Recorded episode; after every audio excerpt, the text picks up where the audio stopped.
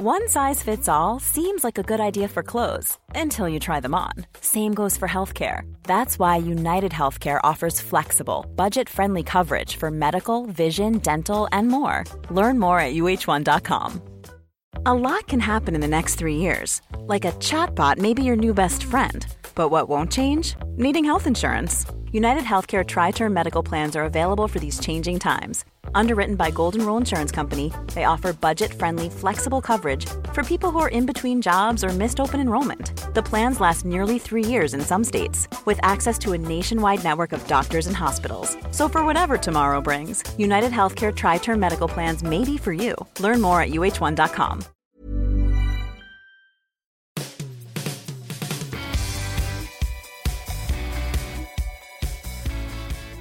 Welcome to the Football Writers Podcast, featuring me, Mike Calvin, Glenn Moore of World Soccer, and Seb Stafford Bloor of Tifo Football.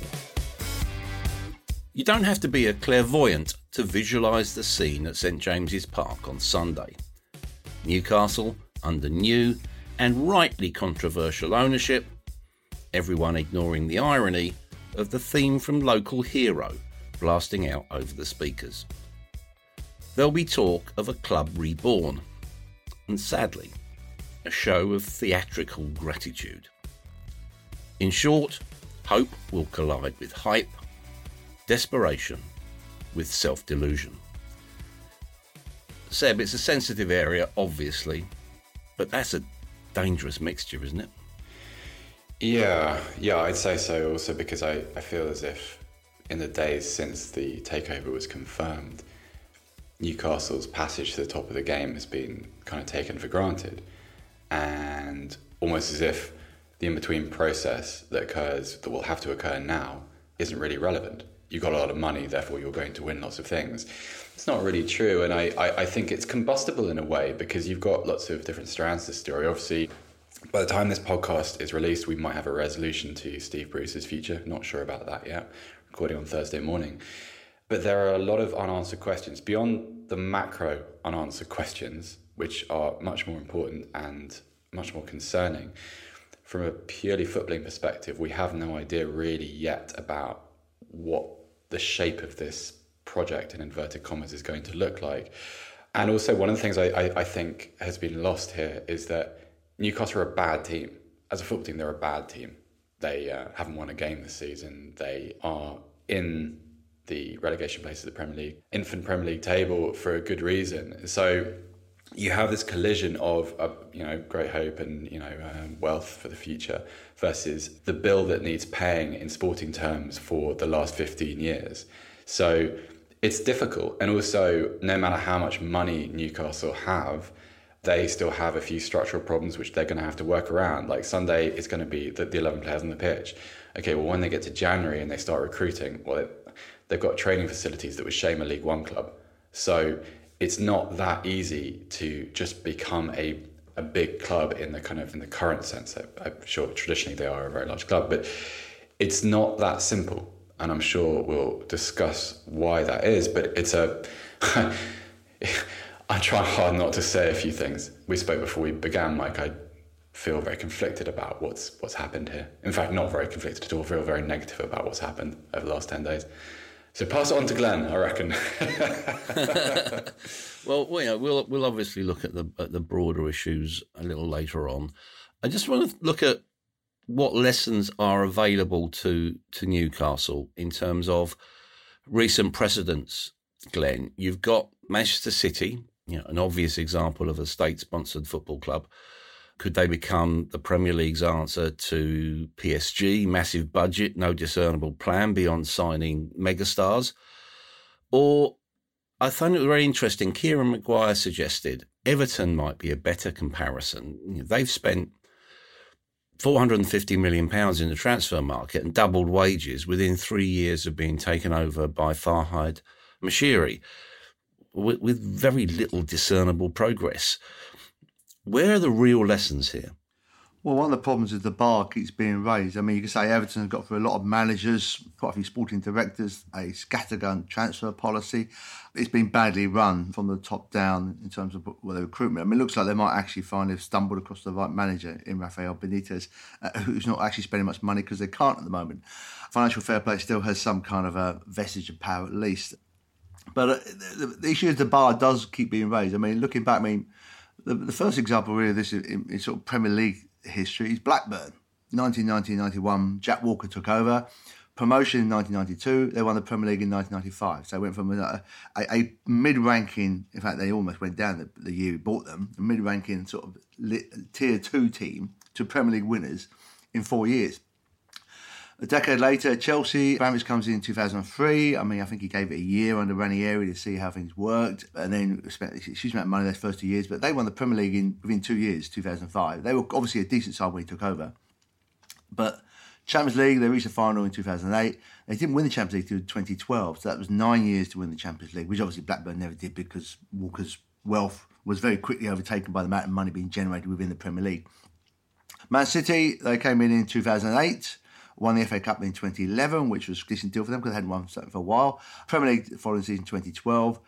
Yeah, we're now 13 years down the line, and they finally reached the Champions League final, which they didn't win.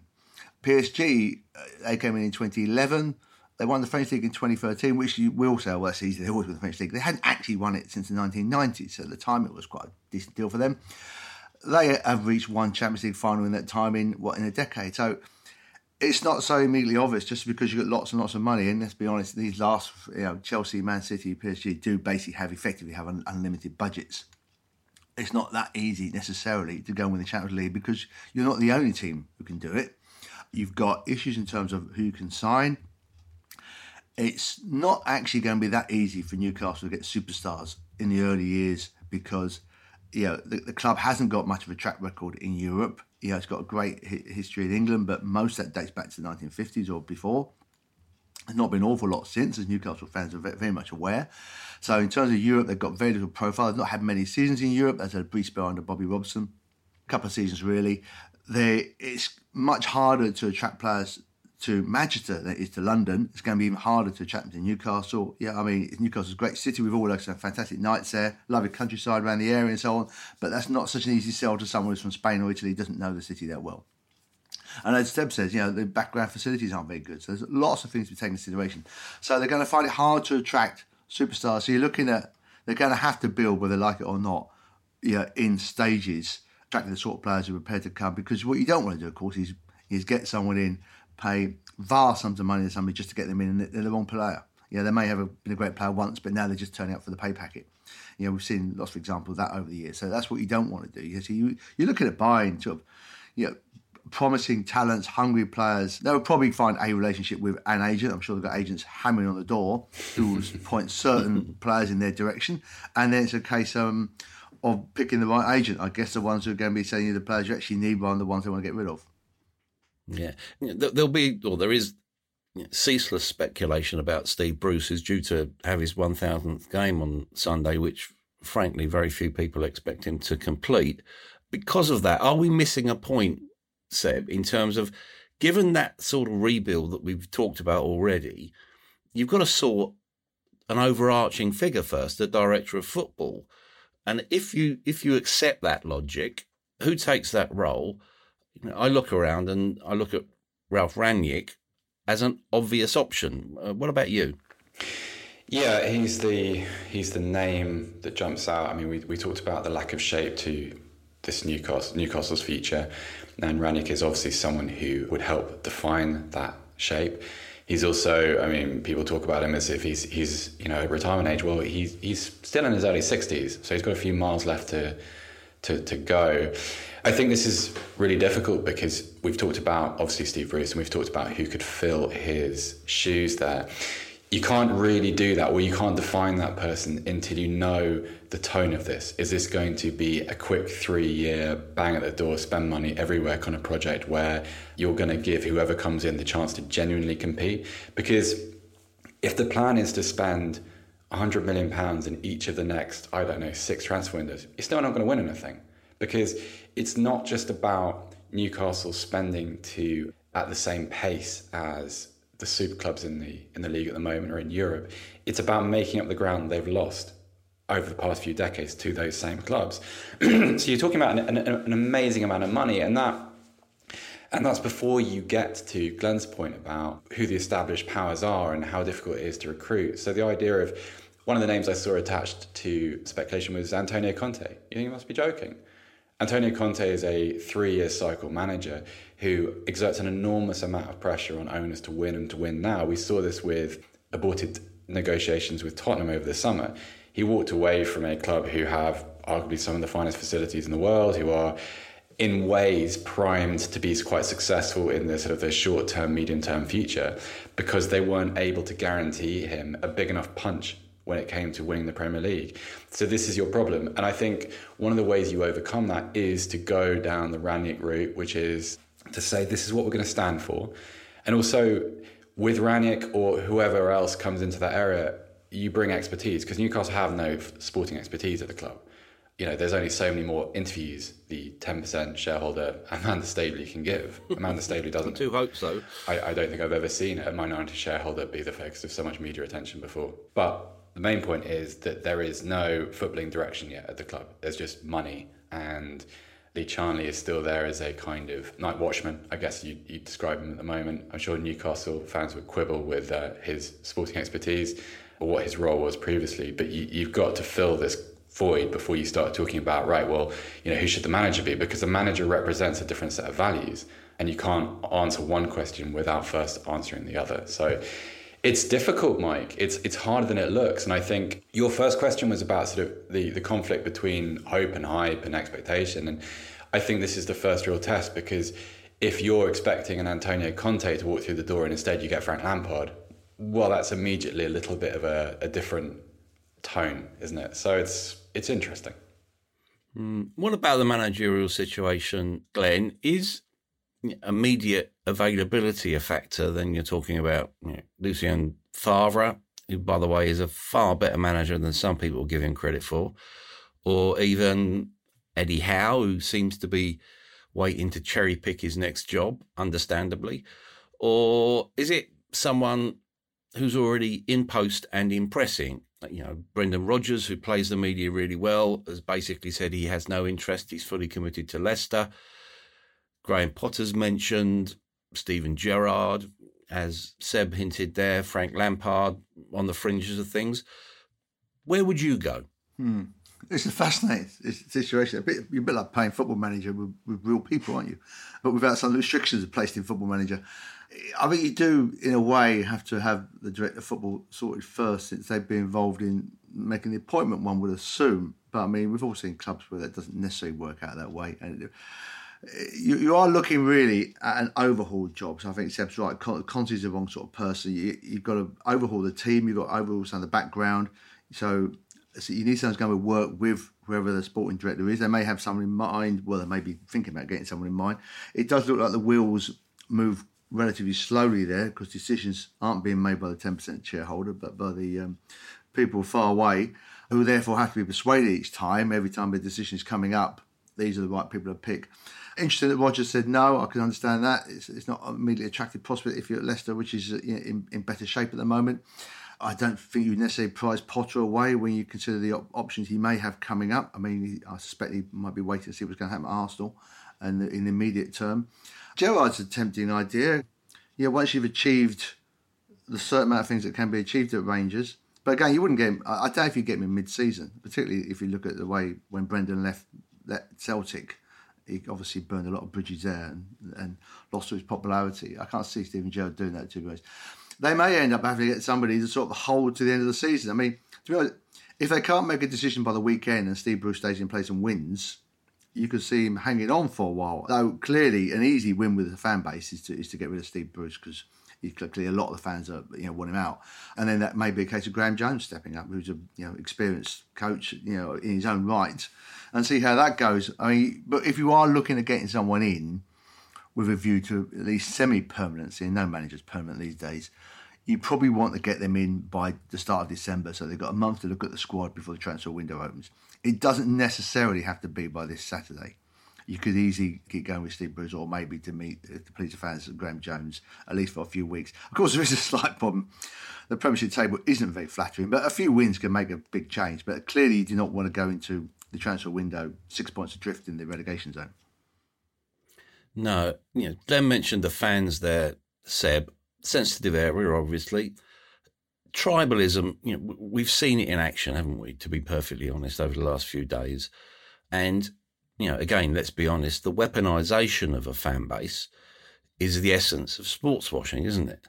Do you get any sense that some of the fans are conflicted by the new owners, or have we got a situation where there's an understandable outpouring of relief that they've got rid of Mike Ashley without really needing, well, in their sense, needing or wanting to actually look at the broader moral issues of what's gone on?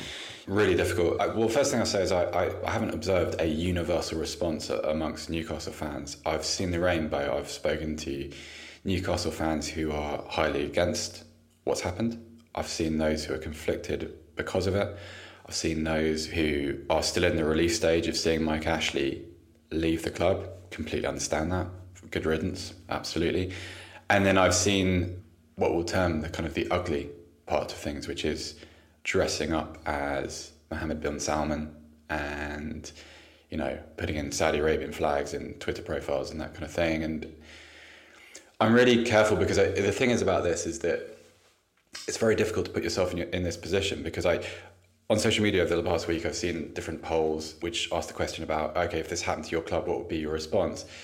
In in a way, I, I think it's a, a completely pointless question because I don't think you can answer it until you are in the situation. If you've had 16 years of disappointment and the kind of ownership that Mike Ashley oversaw, then you are going to have a different reaction to someone who's had a you know fairly balanced experience with their football club.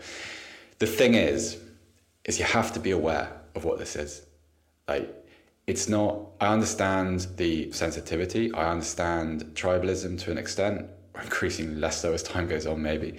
But you have to, to know who these people are and you have to know with what they're associated. It's very, very important. And if you want to make a, you have to try and understand why people object to it and what the dangers of it are. And I think also and I, hope I'm not speaking out of tone. I, I think the Premier League have failed football in this country with this a little bit. I, I mean, I've I've seen the press releases and I've seen the statements and I've seen the assurances about you know the separation between the Public Investment Fund and the state of Saudi Arabia, the Kingdom of Saudi Arabia, sorry. But I haven't heard anything beyond that, and I haven't heard from anybody else who understands what this distinction is. And also, there seems to be this argument where, well, if we let one type of owner in to this club, then we kind of have to let everybody else in in this bracket. And I just don't agree with that, Mike. I just can't agree with the idea that just because something's happened in the past, you are then incapable of drawing a line in the sand. Because I, I, I put this on Twitter, and I, I think a lot of people feel the same way, or I hope they do. I would like to know who isn't allowed to own a Premier League football club. Mm. If you're able to prove your wealth, and if you don't have, if you aren't creating some kind of copyright conflict, is it okay then? Because it's eroding at my love for the game, and it's eroding at the function of the of a game uh, uh, of the game within a weekend. Like you look forward to the weekend, you're thinking, well, you know, football, go to the football, see my friends, but then the more of this stuff that happens, the bigger the sense of what is the point of this grows in everybody's mind. And it's only right to ask for a little bit of clarity as to why this is taking place. And we haven't received that from the Premier League. I haven't heard a word from Richard Masters, which is utterly bizarre. I understand that Richard Masters is not the architect of what the modern day Premier League is. He is someone who has inherited it. That does not matter. You're a chief executive. Get in front of a camera and explain what this is, provide the reassurances that you think you are providing the general public, the sporting public. It's an absolute mess. Yeah, and you know, let's not beat around the bush here. It is Saudi state money paid or funneled through their sovereign wealth fund. I don't know how else you can describe that. But I just want to just broaden it because I know this is a subject which has been churned over uh, rightly. There was a there was a line, Glenn, that I noticed from a, a really good balanced piece by Jack Pitt-Brooke where he said you can be proud of your club and what it means to you and your community without celebrating the people who own it and run it. Now, a day later, you've got a Newcastle fan writing a song entitled Amanda after Barry Manilow, for goodness sake, which is you know, bizarre in the extreme. Where's your is is there any middle ground in this, Glenn, or do you just basically have to pick your team? Well, I don't think you have to pick your team. I mean, you will know quite well that some people start with one team and maybe move to another team through various connections. I've never actually been one believing that you are born with a team for life. Yeah, you pick it, it's your own free will, you're perfectly capable of changing. I've currently stopped supporting my team because I can't stand the manager who I don't think should be in football. Know, but obviously when he leaves, I will go back to supporting them. So, you know, but other people will say, well, you're not a real fan then, are you? Know, because you know, I've been a Torquay away, so you know, where do you draw the line? I think it's a big fan base. All clubs have got a decent sized fan base. Newcastle's got a large fan base. You're going to get a wide spectrum of opinion. You're going to get people dressing up, you know, in tea cloths on their head and so on. And you're going to get some people who are basically who, who won't go or will sort of follow it remotely. I mean, the argument I'm not going to give them my money is, is rather redundant in a, in a yeah, when you talk about the Saudi Arabian government. So that's not an issue. I can understand the, I won't give Mike Ashley my money because that's that, the only reason he was there.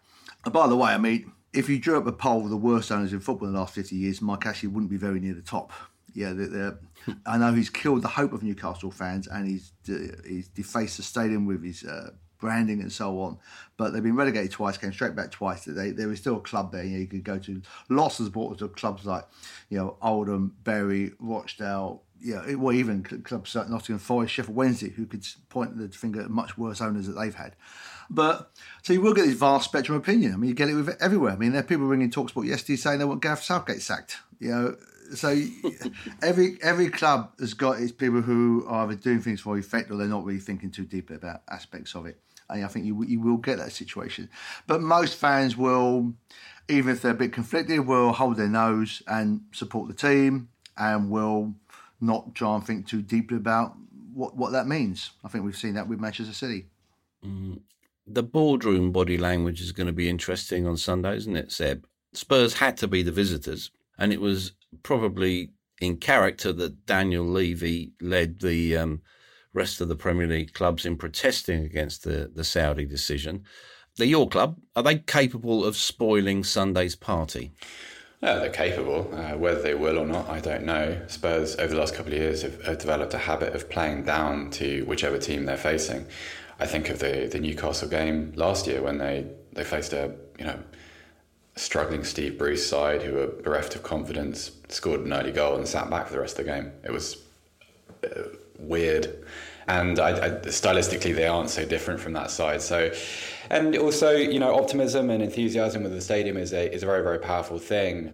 The the thing about Daniel Levy, I've seen Daniel Levy criticised for this. I, I it, it baffles me a little bit because I, I understand the charges of hypocrisy against owners associated with the Super League. I mean, we, we recorded podcasts about the Super League as and when it happened, and I was very critical of mm.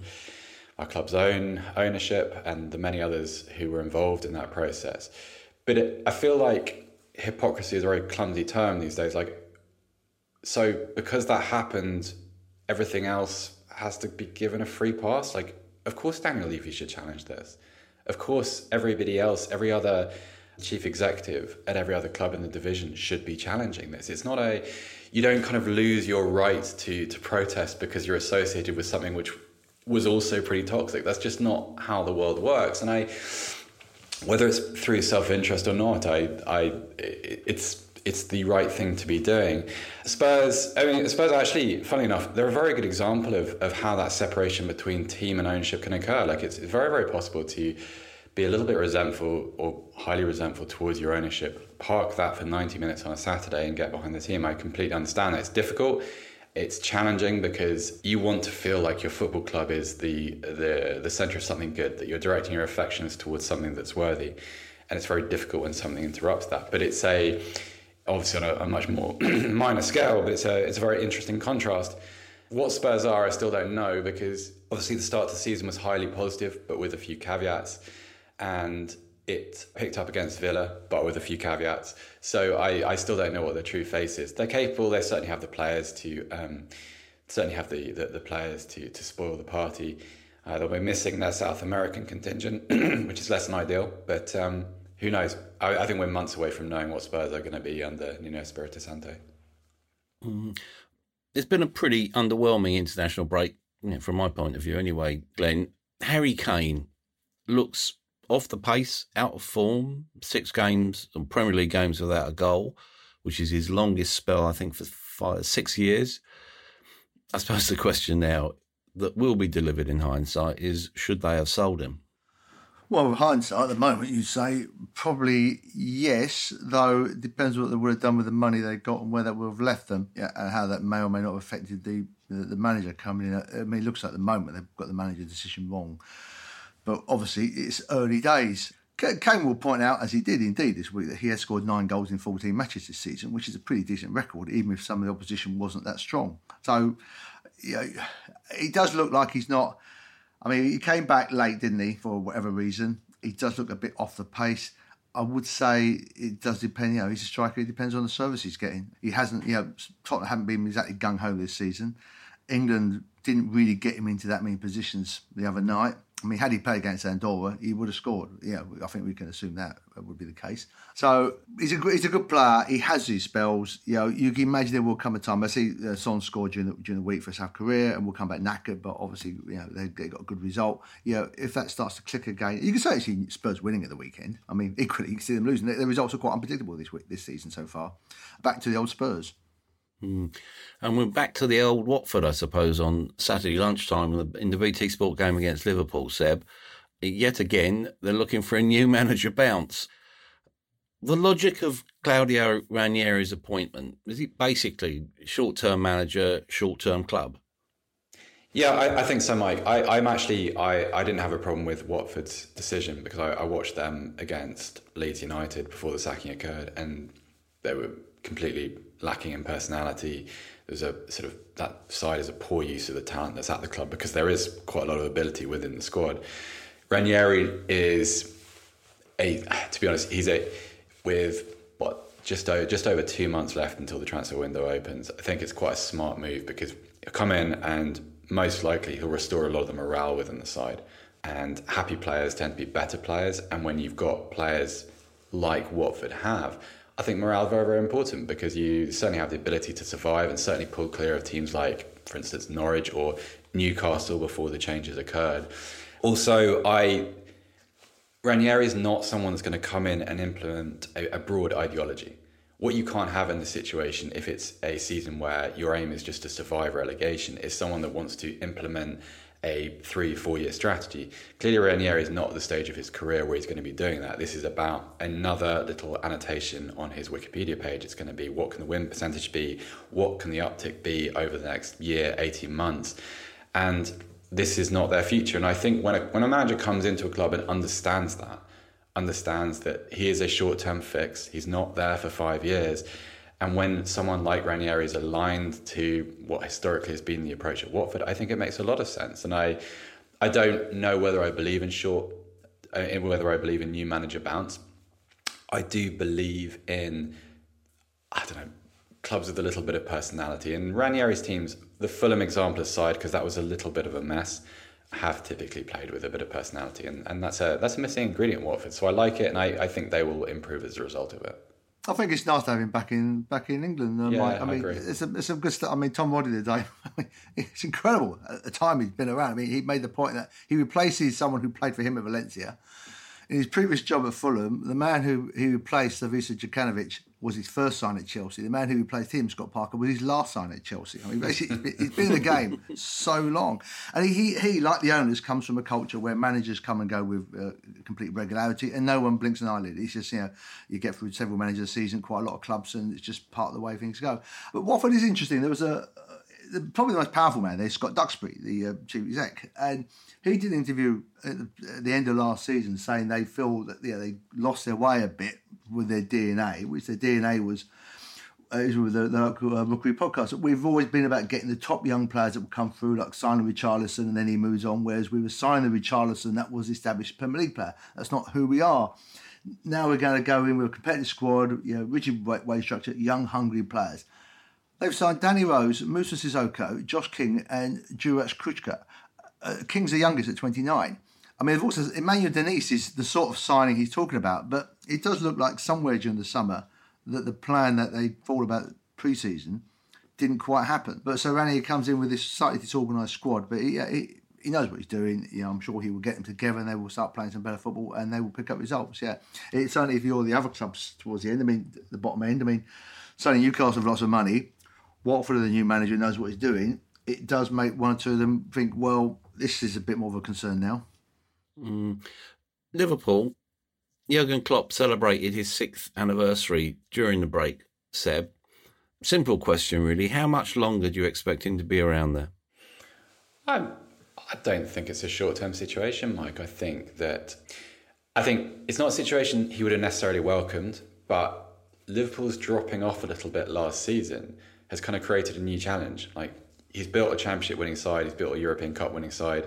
The next phase, can you rebuild it? And that's really interesting. And I, I if you, I, I think the, the, I think Klopp's future is always going to be linked to what else exists away from Liverpool. He's not going to be getting the Germany job anytime soon. Hansi Flick is in situ, and there's been a, an uptick in performances there, so that's that's off the table for a while.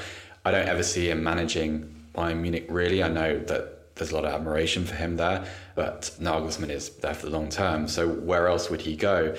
And I think it's a really interesting project. Like I, I, I think you've got that front three coming towards the end of their time at the very top of the game, still playing extremely well, of course. But then you're trying to rebuild it around maybe a kind of a Diogo Jota character.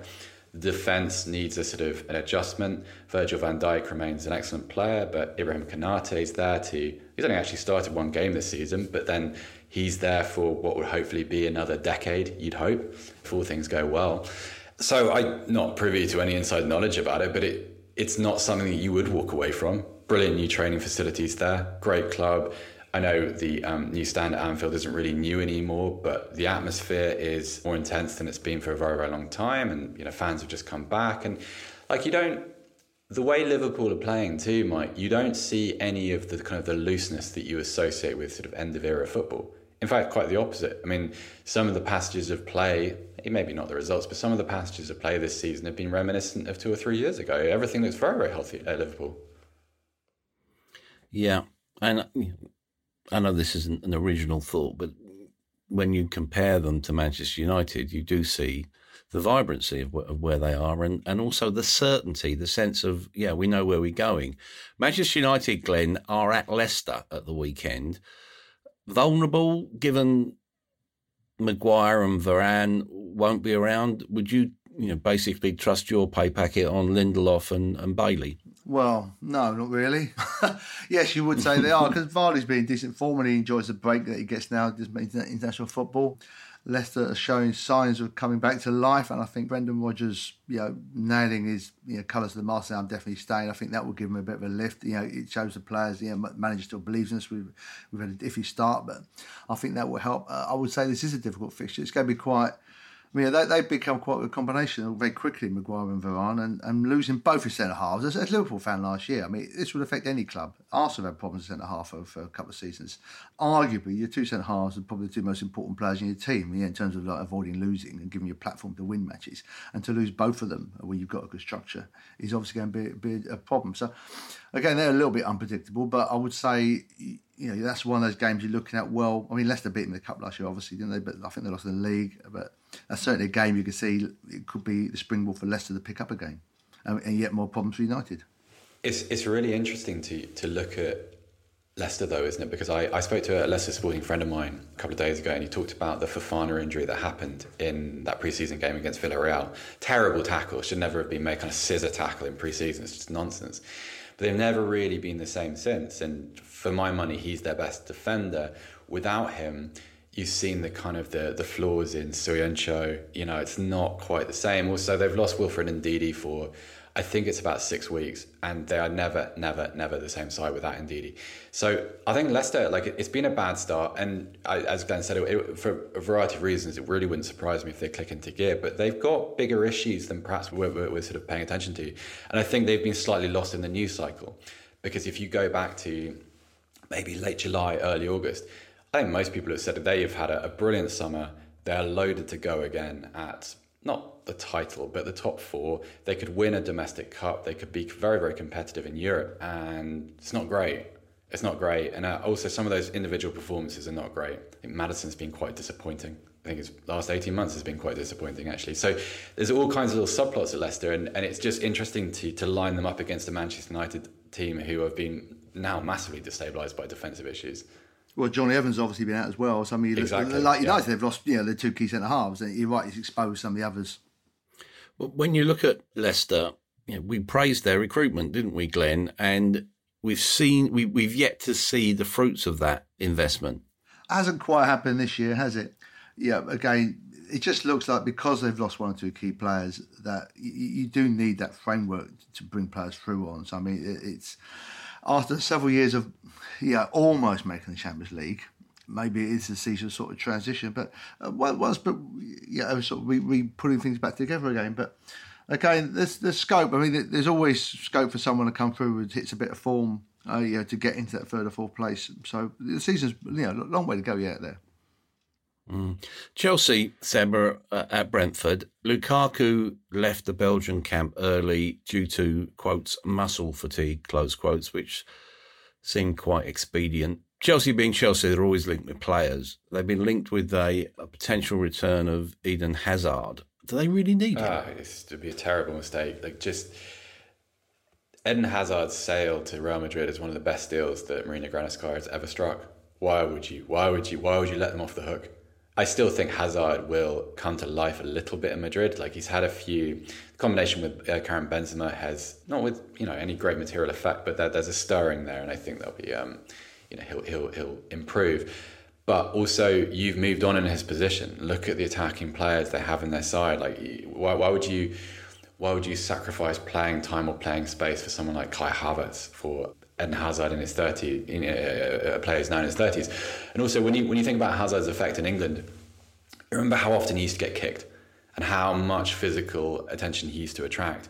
So he is he is older than his years. You don't want any part of that. The Lukaku thing I think is more interesting though because Lukaku, strangely enough, despite the differences in coaching and, and playing personnel and, and squad differences, there's there's a similar like failing with Lukaku in the sense that he's being kind of, as, as has been seen at other clubs, he's being sort of used as a target man sometimes.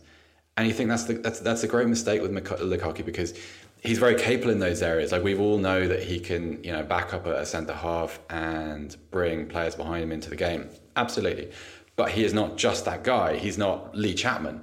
You know, he's he's he's a he's a much more three dimensional footballer and there's a little bit too much space between him and his supporting players. And funny thing with Lukaku, I've always felt that he's quite sensitive to criticism and he's also quite sensitive to pressure. And when there's a conversation around him about lack of goals or lack of shots or inability to perform against big, big, big clubs, you know, those were the staples of his career in England before he left for Inter Milan. You always feel that his form slightly responds to that in, a, in quite a negative way and I think he's being done a disservice. I think he's. I, I, still don't think that Tuchel has kind of woven him into the Chelsea tapestry as he should do. Not as he should do, but as he might do or as he will do in the future. So that's one to watch. But I, I am not quite sure what muscle fatigue actually means. I mean, literally, I can have a guess at it, but I don't know what it means in terms of missing games or performance or. You know, it sounds like Chelsea are getting a player back early from international football, and that sounds like a good thing to me. So, I think his muscles would have been fine had they reached the final. Yeah, that's quite so. Yeah, he's got a cracking goal against France. I mean, I don't he think did, there's um, yeah. anything wrong with his form. He looks fine to me. Yeah. yeah. What What about Brentford, Glenn? Only one defeat in their opening seven games. There was an interesting piece by Adrian Clarke later this parish, looking at the the tactical aspects of Brentford this season. Perhaps going a bit more direct to to Toney and, and Mbeumo, efficient at set pieces what have you made of them? Well, they've been terrific. I mean, obviously, the, the fantastic start. I mean, that home game against Arsenal, the, the atmosphere, and, and beating, yeah, a, a, genuine, you know, top club at home. In your first game is just a sort of launch pad you need when you've just been promoted, and that gives you belief. It makes the players feel they can live at this level because obviously most of them haven't played at all in the Premier League. So that's a huge bonus. And, and they built on that. They, have been refreshing. They've been uh, quite attractive to watch. They've got a gung ho spirit, especially at home. They're a very good win at West Ham. The Liverpool game was great entertainment. You know, they are going longer to an extent than they were last year, but that's not a great surprise when you consider that they're clearly you know, in a division where last year they were one of the top sides, so therefore they would have had a lot of possession. This year they've had, you know, they're not one of the top sides, so they've had less possession, so they've had to defend more, which means inevitably you're looking to counter attack a bit. You, have got good counter attacking players there. You might as well use that while you can. So that, and um, they've also been very shrewd on set pieces, haven't they? Scored a lot of goals on set pieces relatively, yeah, and that's yeah, that's a, that's a key part. It's always been a key part of the game. It, the funny thing is, however much football changes, however much development there is in the way tactics are played, however fitness and stuff, set pieces remain tremendously important. Not necessarily corners. Yeah, there's always a great war in English grounds when they get a corner. Oh, great, we've got a corner, we score. Well, actually, actually, your chances of scoring from the corner aren't really that great. And in fact, in these days, you might concede from a corner because teams are so good at breaking on you. Um, I think it's at about one or two percent, somewhere between the scoring rate from corners. I think in English mm. football.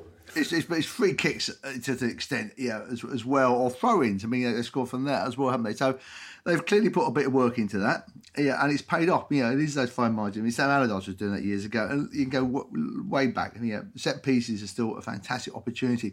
It's one of the very, very few occasions in in uh, football when you can set the play like you can a lot in American football or baseball, or, you know, or, or lots of sports. It's one of the very few occasions when you can have a plan which isn't going to be massively affected by what the opposition are doing to an extent. Yeah, and you, know, you can set the play and and, and yeah, start from a blank sheet, and then they're making the most of it. Yeah. Manchester City, Seb, Phil Foden has agreed a new six year deal, had a decent international break. Is he, you think, the symbol of of the the latest Pep team, which is probably still evolving? Yeah, because in him, you get the sense that you know, no matter how many times you watch him, you still think there are kind of more shades to, to his playing profile that, that are going to emerge. Like he, he reveals it. It feels like he's at the stage where he, he reveals a different side of himself every time he plays. Different skill, different touch, different turn, a different way of shooting, scoring. And I suppose with that kind of player, the question becomes, what can you build around him? Like the, the, main difference between him and say someone like Jack Grealish, like fabulous player that Grealish is. Um, Foden is more agile. You can do more things with him. You can put him in more areas. You can combine him with many more different types of footballer. And so, in, in the same way that we said about Jurgen Klopp, it's it's interesting. Like I think someone like Foden is a is very good at enlivening a head coach, particularly someone like Guardiola, who's very details orientated, who likes to think about the game, is very much a technocrat. So you, you kind of you have this piece. It's like having a you know, a new tool to go into the garage with and mess about with your car. It's it's that kind of thing. Something gets invented, given to you, right? Go and do your worst with this. And I, I think he's absolutely he's key to, to Manchester City's literal future. But I think he's I think he's very important for for the time being to how the coach and the team. I trying to say? The, the kind of the relationship between the two and the the amount of attention. Because I, I think I think head coaches have always been provoked by interesting players in a good way, and he's an example of that. And he's very, very special. I mean, he, I like you two. I did not have a great time watching England during this international break. I think we all saw that coming a mile away, but I did watch, enjoy watching him, and that's kind of telling that even in an environment which is a bit stale, where everyone knows that they've kind of qualified and it's fine, he can still be just so captivating. Just what a wonderful footballer and it's important to the club because he's a local boy. You know, when you've got this massive international club with lots of uh, foreign, you know, foreign owners, foreign managers, lots of foreign players, to, to have a guy from just down the road, you know, at, at core of the club is quite important. Yeah, they've got um, Burnley at home at the weekend, Glenn. Burnley and and Norwich, who've got Brighton at Carrow Road. Let's be honest here: are those two locked into some sort of death spiral here? It doesn't look very promising, does it? I mean, a, there's a long way to go, but uh, in both clubs for different reasons, looks like well, Burnley's case, gravity may financial gravity may be finally catching up with them. The new owners Uh, Cautionary Tale, new owners with uh, allegedly some money aren't necessarily a great boon to a club. Indeed, the question is how much money they've actually got. And, and Norwich appear at the moment, that epitome of the, the yo-yo club, the West Brom of old and so on, the Crystal Palace of old, too good for one division, not good enough for the other division. Be interesting to see where they. I mean, Brighton coming is obviously an interesting contrast. The fact they've got up and stayed up, made one manager would change. Obviously, it's proven to be a very good one. Only one of their new signings from the summer played against Arsenal last weekend, Cucurella. It's largely last year's team. I know, I know, you know, there is more money in terms of the ownership of Brighton than there is at Norwich, but it's not as if they're spending vast amounts. I mean, they've largely financed their spending with Ben White. Very good coaching, I would say, is the difference of Brighton at the moment. And they've got, yeah, momentum helps. Yeah, Norwich needed an early win. That early win that Brentford got, Norwich needed an early win. Instead, they played, I think they played Liverpool early on, didn't they? And they got well beaten and they've looked a bit of a mess at the back. And their, their signings don't look particularly inspiring. It doesn't look that great for them. I mean, mind you, one is, uh, if either of them get a win, well, I can't see Burnley winning, but you never know. But if Norwich get a result, know, one result changes everything in football. Transforms the whole mood around the club. But assuming Newcastle will buy their way out eventually, who's most vulnerable to being sucked into that bottom three, do you think, Seb? You know, I look around and I look at Southampton you know, when you see stories emerging of players expecting the manager to be sacked, you know, it's a pretty reliable indicator of, of instability, isn't it? Yeah, it's it's not great, and also I think if you look at the players that have left and what's gone with them, goals, you know, I, think particularly Danny Ings. Like, you, if you think back to the last couple of seasons, I think where Southampton would be without his goals, it's very easy to conclude that there's a there's a problem. I don't know where I stand on Ralph Hasenhüttl's future. I just think that we, we've talked a lot about recruitment, you know, over the past hour. And I think if you go back to Southampton's first few years back in the Premier League, like you think back to the, sort of the Pochettino time, what they were good at, and Koeman as well, recruitment. You know, they didn't didn't have a hundred percent strike rate, but they bought players who were very effective and they were very effective very quickly. And they had to be because they would lose a Sadio Mane to, to Liverpool, for instance, and an Adam Lallana, and they'd have to come back and reproduce with a Dusan Tadic. And that ability seems to be lost. And that's been the problem. And I, I think that I think Ralph Hasenhüttl is a fine coach. I think actually some of his worst moments reflect quite well on him in, in, in within their context because he's twice suffered very humiliating losses, sort of standout losses, and come back to repair the team and, and progress. And that's a that's a I don't know what that is, but it's positive. And you look at him now and you think well, he doesn't really have the tools. Is there anyone at Southampton that, that anyone's particularly excited about from a development standpoint? Che Adams is quite a good player, probably a better player than we thought he was going to be. Elyounoussi's had a bit of a kind of a revival. Okay. No, I don't know about the rest of it. James Ward-Prowse has been a kind of the, you know, a, a, coming entity in English football for quite a long time, and he played okay for England. I, it's not. I don't know. I don't know. I'm not convinced. And if you had to pick one, I think you would have still picked Southampton prior to the Newcastle takeover. I don't think Newcastle's situation is that simple. I mean, I don't. They're not going to march in an army of you know of overwhelmingly brilliant reinforcements in January, you might get James Tarkowski, maybe, and that will that be an improvement. But there are still so many unanswered questions. So I don't see a situation where everything's going to click there and it's going to be fine. I think it will be a pressurised season until probably April or May. But Newcastle, I, I think maybe Burnley, not enough has changed there. I mean, the fullbacks have changed, good, but uh, there's not enough variety uh, ahead of those players at the moment and it just feels a little bit stale. So, you know, beyond obviously Norwich, who are going to suffer a little bit, I think, this season, yeah, those are the two I'd worry for.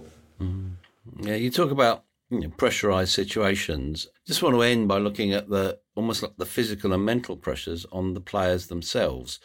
I think it's up to 16 Premier League players from South America might miss this weekend because of the whole global situation, really both of you really, are players ready to start voting with their feet, perhaps, about international football? I thought it was really significant, Glenn, Thibaut Courtois was basically saying, look, they don't care about the players, they just care about their pockets. You understand that? I do understand that. I mean, third place playoffs are pointless, pointless matches in any circumstances unless there's some kind of qualification at the end of it. I, can see where he's coming from. I don't think international football is necessarily the problem. I mean, fun enough, this is Wenger's sort of um, olive branch, isn't it? That you, you pack all the internationals into one area to stop some of this travelling and stop some of the movement. I mean, international football, you, you could might point the finger at more in terms of the carbon footprint that it creates as much as anything. Yes, yes, um, yes. Mm-hmm. You know, but that applies to quite a lot of things going on in football. You know, like Arsenal flying to Norwich sort of thing. It's not a secret that there are far too many matches demanded of far too few players. The way round it is either lots of rotation, and that's a risk, obviously, because every time you lose because you've rested players, you get slaughtered if you're the manager. And all managers operate on increasingly short cycles, whether it be international or club level. And yeah, players, I mean, medical science in some respects is partly responsible because players now recover so much quicker because the medical science is so much better. They, they don't get the longer breaks they often did have with some muscular injuries. You know, they've got the boots and, and the, the trousers that you wear, and also you know the, the oxygen tents and so on. There, uh, you come back so much quicker from injury than you used to. So players tend to be on the pitch more. The intensity is raised a bit more. But it's not easy to see an answer. I mean, let's be honest. Players are not clamoring for pay cuts either. They're not saying, "I will play less matches and you can pay me less money." You know, uh, their agents aren't saying we'd all we'd all take a ten percent pay cut if we can negotiate ten percent less matches. Yeah, it is. There are two sides to this, so there is no easy answer because the game, as we we're back where we started, the game basically revolves around money. Yeah, agree with that, Seb. Yeah, just about. I, th- I think the fundamental point is an issue that Glenn has raised. There is that you, you can't depend on people within the game to solve this problem. You're not going to. You can't charge a head coach with limiting playing time because he's under pressure and he might lose his job. Similarly, like, well, players may voice their discontent. Are they going to walk away from an appearance related bonus? Probably not. And why, why should we ask them to? It's their contract. And, you know, so you have to look at overarching change and it has to come from above. Ultimately, what this is, everything, every, two year World Cup cycle is about staking out part of the industrial complex, making sure that nobody else can expand into that area. And eventually, someone somewhere from somewhere within the industrial complex is going to have to make a concession. You know, you can't keep having all your competitions and all your fixtures and you're saying, well, I'm not going to give way to this part of the game because I don't want to lose any territory here. And I don't want to lose my marketing revenue, my broadcasting revenue, because you know by by shaving a couple of games off a Champions League or a Europa League or a Copa Libertadores, it's it's all too ingrained. And so you need a grown up in the room, and we don't have that we just have a lot of people with hands in each other's pockets, unfortunately. Um, actually, and yeah, I, I, was going to say, I don't think actually the, the, matches themselves are really the problem. It's all the stuff that goes around them. I mean, Henry very made true, very, very true. Thierry Henry made that very interesting point about it took him a year to recover from a World Cup mentally. It's all the stuff. The I don't think any of us, unless you've been in the situation, can can gather the enormity of the pressure going around matches when there are so much stake, so many people watching. You know, when you apologise for missing penalties and yeah, and those sort of things. Uh, Georgia Stanway, even the women's game, apologising for being sent off because she's been abused. The social, the rise of social media, the the, the, constant glare. Uh, I think that living in the Goldfish Bowl all the time pressure, made worse by the bubble situation we've had in the last year and a half. I mean, cricket's got particularly bad. Yeah, that that all that stuff that goes around it means players find it now very hard to switch off. Yeah, they're no longer allowed to go down the pub and get bladdered, for example. Yeah, uh, which was the way you could relax in the past. So the gamble, which is much more damaging in, in terms of mental health. Yeah, well, the, the fact remains, doesn't it, that unless something gives, injuries are going to increase, standards are going to fall. Now, if you think that's alarmist, consider this. According to some figures issued by FIFPro, the uh, International Players Trade Union, Ruben Dias played 69 matches for club and country last season. He averaged 92 minutes a game. He travelled 172,144 kilometres by air. His off season break lasted nine days. He's had only 33 days off in the summer in three years. Now, yes, he's been Manchester City's standout player, but for how long? I shudder to think. There's a lot to think about here. Uh, in the meantime, thanks to Seb and Glenn for their insight, and thank you for listening to the Football Writers Podcast.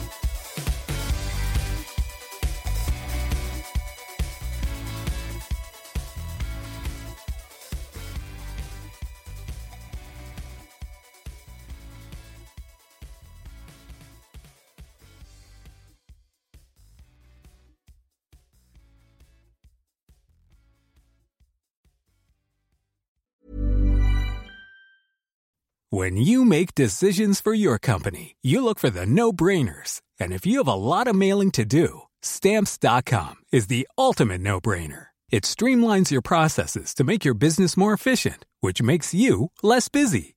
Mail checks, invoices, legal documents, and everything you need to keep your business running with stamps.com.